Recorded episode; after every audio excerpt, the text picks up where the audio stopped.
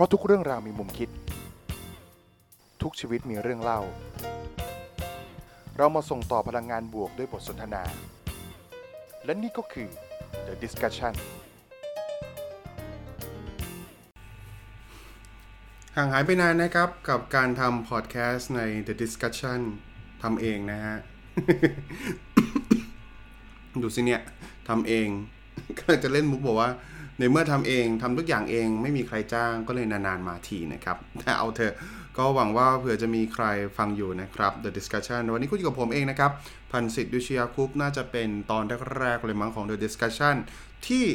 พันสิทธิ์มาคนเดียวนะครับ ผมตอกตั้มพันสิทธิ์ดุชยาคุปครับ ผมเพิ่งจะอัดเอ่อ The Dis เอ่ออัดพอดแคสต์ของคู่หูเสร็จไปนะครับ ก็พูดถึงในเรื่องของวันเด็ก ปกติผมวันเด็กเนี่ยผมจะพูดอยู่ไม่เกี่ยวเรื่อง ผมก็จะพูดควบรวมกันไปเลยนะครับ ในเรื่องของวันเด็กวันครู รวมกันไปสำหรับผมแล้วทั้งสองวันนี้มันอยู่ใน category เดียวกันนะครับ มันอยู่ใน category แห่งความทรงจำถ้าเป็นลิ้นชักก็อยู่ในลิ้นชักน่าจะลิ้นชักเดียวกัน อาจจะวางของใกล้ ๆกัน อาจจะมีซอกในลิ้นชัก อยู่ในชั้นเดียวกัน ดังนั้นความทรงจำในวัยเด็กในวันเด็ก กับวันครูของผมใกล้เคียงกันมากครับ แต่ถ้าเกิดว่าจะเจาะลงไปความทรงจำในวันครู ผมมีน้อยมากนะเพราะผมเป็นเด็กโดดเรียนบ่อย ความทรงจำในวัยเด็ก ผมเองก็มีน้อยมากเช่นกัน เพราะผมแทบจำไม่ได้เลยครับเพราะตอนเด็กๆผม เคยมีประสบการณ์วันเด็กแบบไปดูจรวดไปดูทหารไปดูตำรวจหรือเปล่า ไม่ค่อยมีหรอกครับ แต่สิ่งที่ผมจะนึกขึ้นมาได้เวลาพูดถึงวันเด็กแล้วก็วันครู ผมจะนึกถึงตัวการ์ตูนครับ ผมจะนึกถึงการ์ตูนที่ ผมใช้เป็นแรงบันดาลใจ ใช้เป็นแบบอย่างมันคือการ์ตูนต้องโปรดแหละพวกนี้มันสวยงามไปก็เท่านั้นนะครับเออแต่ว่าแต่ว่ามันคือมันคือสิ่งที่ขับเคลื่อนชีวิตมา จนถึงตอนนี้อีกหนึ่งอย่าง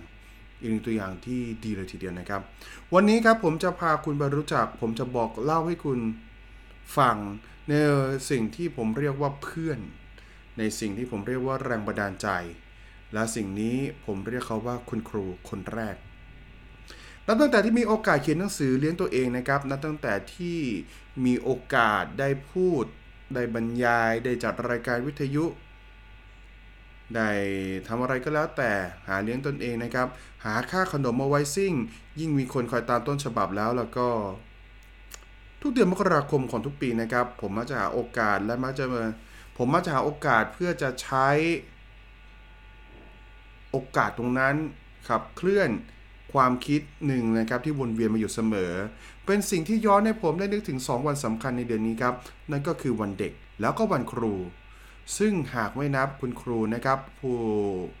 ที่เป็นที่รักของตัวผม เป็นคนที่ประสิทธิ์ประสาทความรู้ ซึ่งมีตัวตนและเคยสัมผัสในชีวิตจริง คนหนึ่งครับที่ผมจะนึกถึงเขาเป็นผู้ชายญี่ปุ่นที่ไม่มีตัวตนอ้างอิงนะครับ แต่ผู้ชายคนนี้เท่มากครับ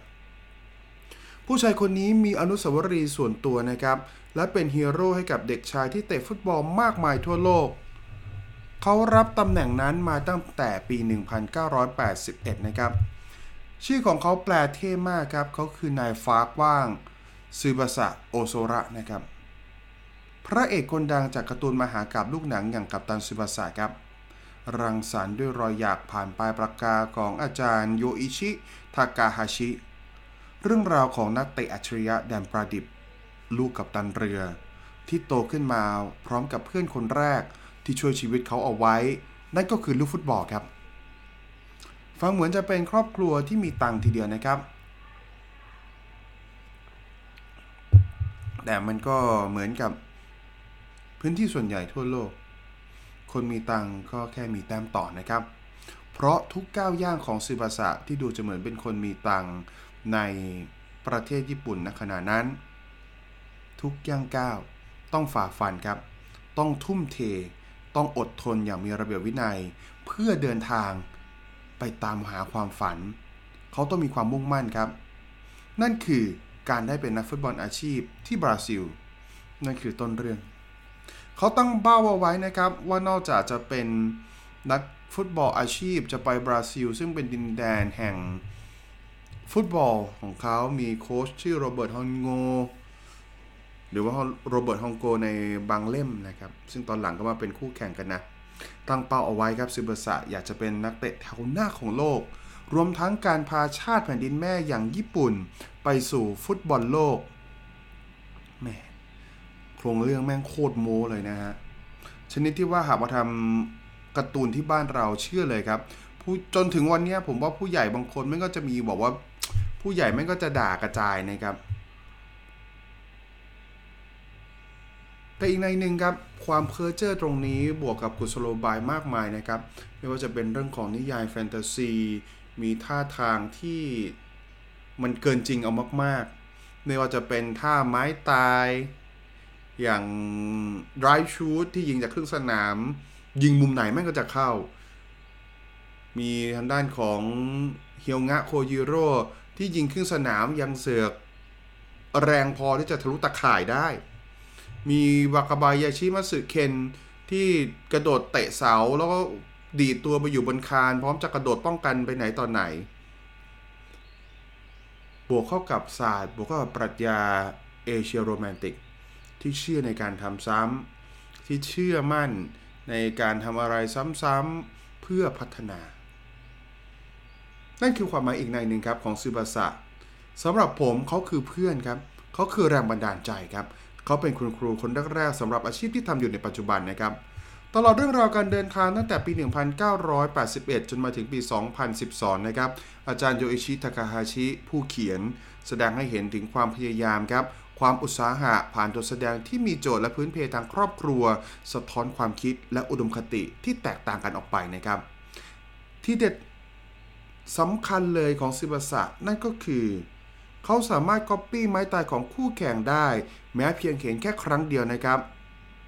มีความเท่ระดับชิบหายวายวอด นั่นก็คือวลีที่ว่า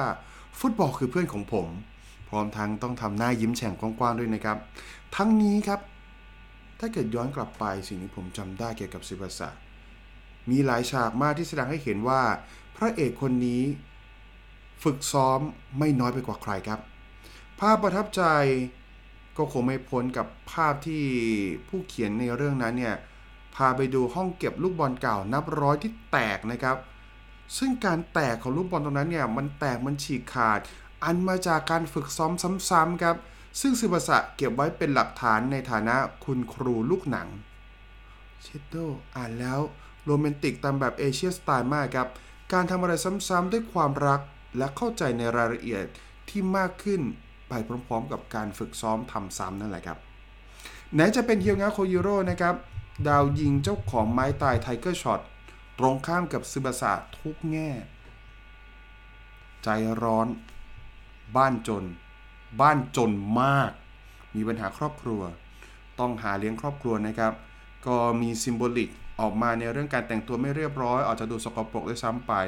พับแขนให้เสื้อกุดอยู่เสมอ ซึ่งผมว่ามันเป็นสัญลักษณ์หนึ่งของคนทำงานของชนชั้นกรรมาชีพในญี่ปุ่นนะครับ เมืองตอนนั้นเขาจะมาจากพวกไหนอะโตเกียวใช่ไหมแต่เขาก็จะมีพื้นเพที่แบบคลุกคลีกับอาจารย์คิระ ที่โอกินาวานะครับ ก็เอาละเข้าใจกันได้ว่าเป็นคนสู้ชีวิต มีความกดดันจากฐานะทางบ้าน ส่งให้เขาแข็งแกร่ง ทั้งร่างกายและจิตใจ จนกระเดียดเกือบแข็งกระด้างแล้วครับ ในสนามตอนแรกที่เรารู้จักกับทางด้านของเฮียงะโคยูโร่เขาใช้กำลังเข้าตัดสิน เขาใช้กำลังเข้าประหัตประหาร แสดงออกให้เห็นถึงความบ้าระห่ำต่อสู้ดิ้นรนด้วยตัวเองทำให้หลายครั้งจมไม่ลงนะครับ ด้วยคำว่าศักดิ์ศรีที่ค้ำคอ เด่นชัดที่สุดนะครับ ก็คือฉากหลาย ๆ ฉากเลย ที่เฮียงงะเองอะอย่างที่ผมจำได้ก็คือว่า ตอนที่เขาติดทีมชาติอะแล้วเขาสวมบทกับตันทีม ไปอุ่นเครื่องกับทีมฮัมบวก ซึ่งตอนนั้นมีวักไบชิเกนโซ คู่แข่งของเขานะครับ เป็นผู้สาประตูอยู่เฮียวงะก็ดื้อด้านมากครับ บอกว่าเขาจะยิงประตูจากนอกกรอบเขตโทษ จากวากาบาชิทำประตูให้ได้ จนแม่งโดนไปสี่ห้าลูกอะลูกสุดท้าย ก็ถึงจะละทิฐิตัวเองเข้าไปยิงในกรอบเขตโทษ นั่นก็เหมือนเป็นการปลดล็อกเป็นการเปิดมุมมองที่กว้างขึ้นของตัวเขานะครับ ในตัวละครเด่นๆคนอื่นนะครับ ไม่ว่าจะเป็นคู่ขาทองคำอย่างมิสกิทาโร่เป็นคนดีโดยพื้นฐาน เป็น friendly มาก เล่นแล้วคอยให้กำลังใจคนอื่น เล่นและทำให้คนอื่นอยากเล่นด้วย เด็ดขาดชอบมาก แต่ทุกคนก็มีจุดอ่อนนะครับ เดี๋ยวค่อยว่ากันต่อไป เทพปกป้องวากาบาชิเกนโซนะครับ ของแท้ต้องใส่หมวก ลูกยากแค่ไหน ไม่ว่าคนวาดจะวาดให้มันดูยิ่งใหญ่แม่งน่าจะเข้าชิบหายวากาบาชิจะโผล่อยู่ตรงนั้นครับ ทุกลูกที่เข้าจะต้องเหนือคำบรรยายจริง ๆ วากาบาชิถึงจะเอาไม่อยู่ ไหนจะเจ้าชายผู้บอบบางครับ มิซึงิจุน นักฟุตบอลลูกคุณหนูมากพรสวรรค์นะครับ เก่ง ถ้าเกิดนับแต่พรสวรรค์อย่างเดียวเขาอาจจะเก่งกว่าซูบาสะก็ได้นะครับ แต่ด้วยความไม่พร้อมทางด้านร่างกายนะครับ แต่ด้วยความไม่พร้อมทางด้านร่างกายครับ เขาเป็นโรคหัวใจมาตั้งแต่เด็ก จนสุดท้ายต้องใช้ พละกำลังมากมายรักษาจนหายนะครับ แล้วกลับมากลายเป็นพ่อค้าแข้ง หลายครั้งเลยครับ ผมรักมันมากการ์ตูนเรื่องนี้ ผมเอานักเตะเหล่านี้นะครับมาใช้เรียนนักฟุตบอลที่เก่งมากๆเวลาภาคสด ซึ่งมันก็ออกมาเองนะครับแบบแหมอย่างบางรูปแบบโอ้โหแม่งยิงเป็นซิบาสะเลยฮะผมว่า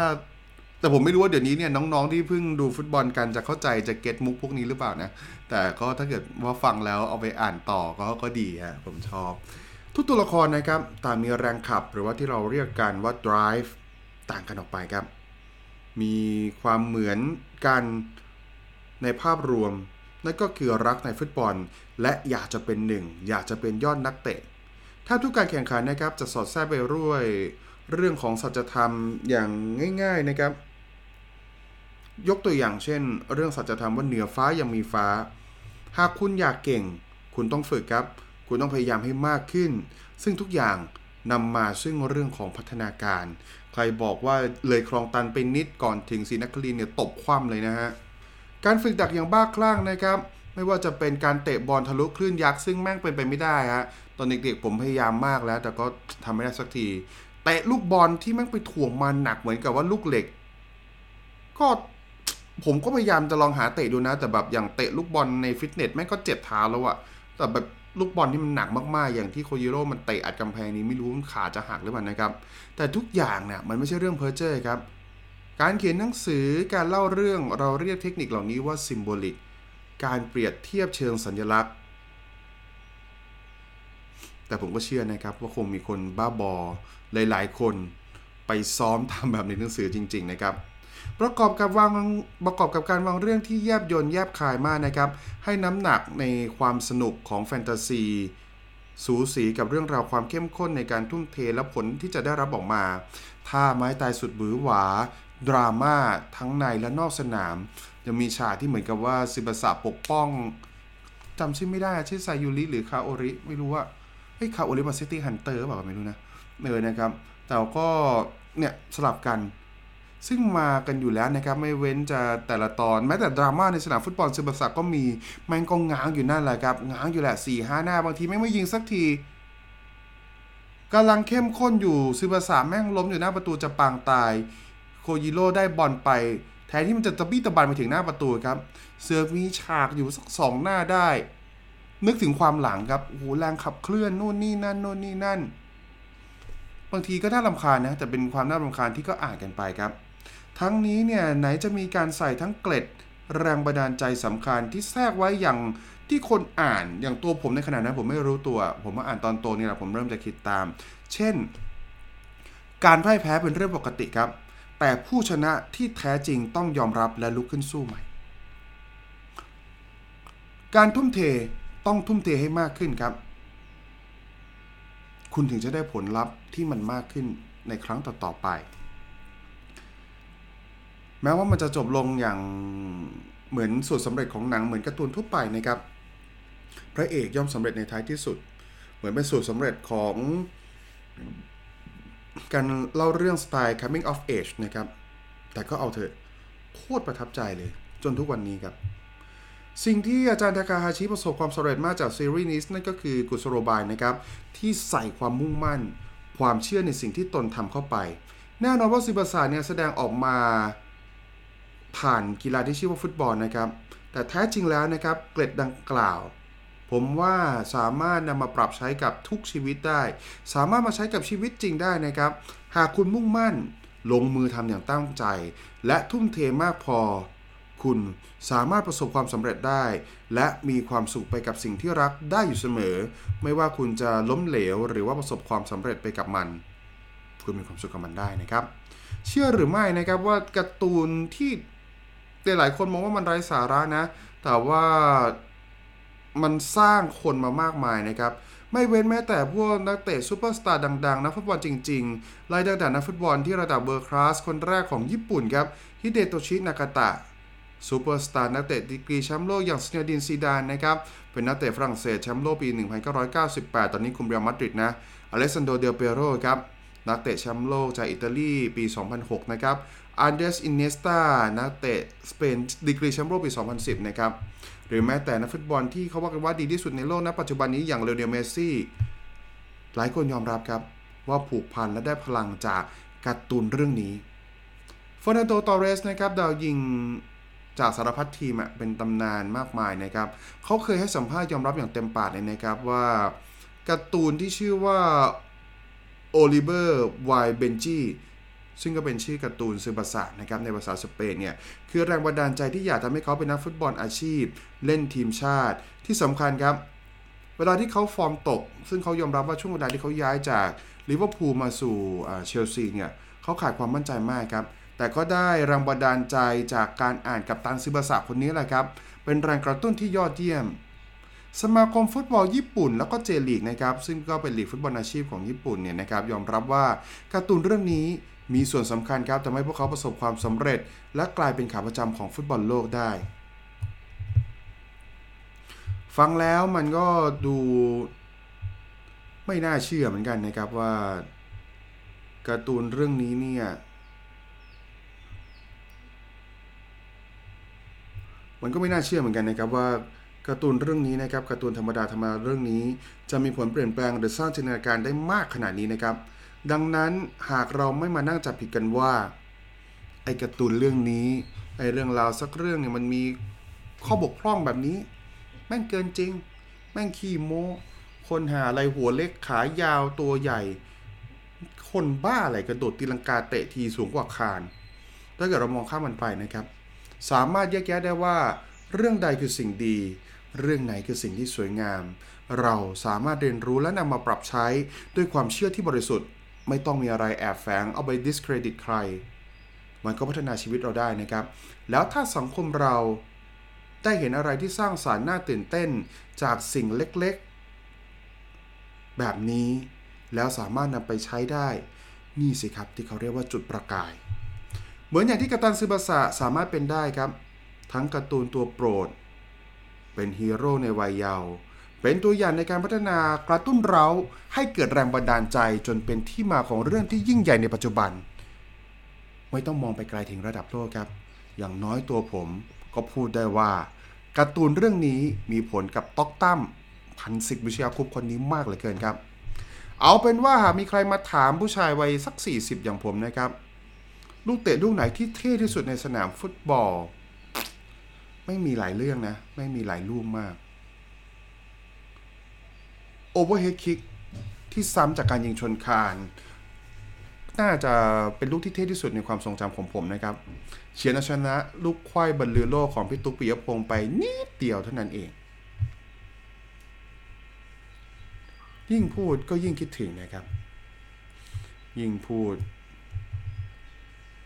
อืมก็รู้สึกว่าผูกพันกับเขาซิบาสะและนี่ก็คือฮีโร่ของผมในวัยเด็กครับ มาพบกันมาพบปากกันสั้นๆครับช่วงเวลาสำคัญ วันเด็กอาจจะเป็นเพียงแค่วันหยุดวันหนึ่งที่เด็กๆได้ไปเที่ยวกัน เป็นวันที่เอารถถังมาโชว์ เอาอาวุธยุทโธปกรณ์มาโชว์ เอาสิ่งที่เขาเอาภาษีเราไปซื้อ เราได้เห็นกัน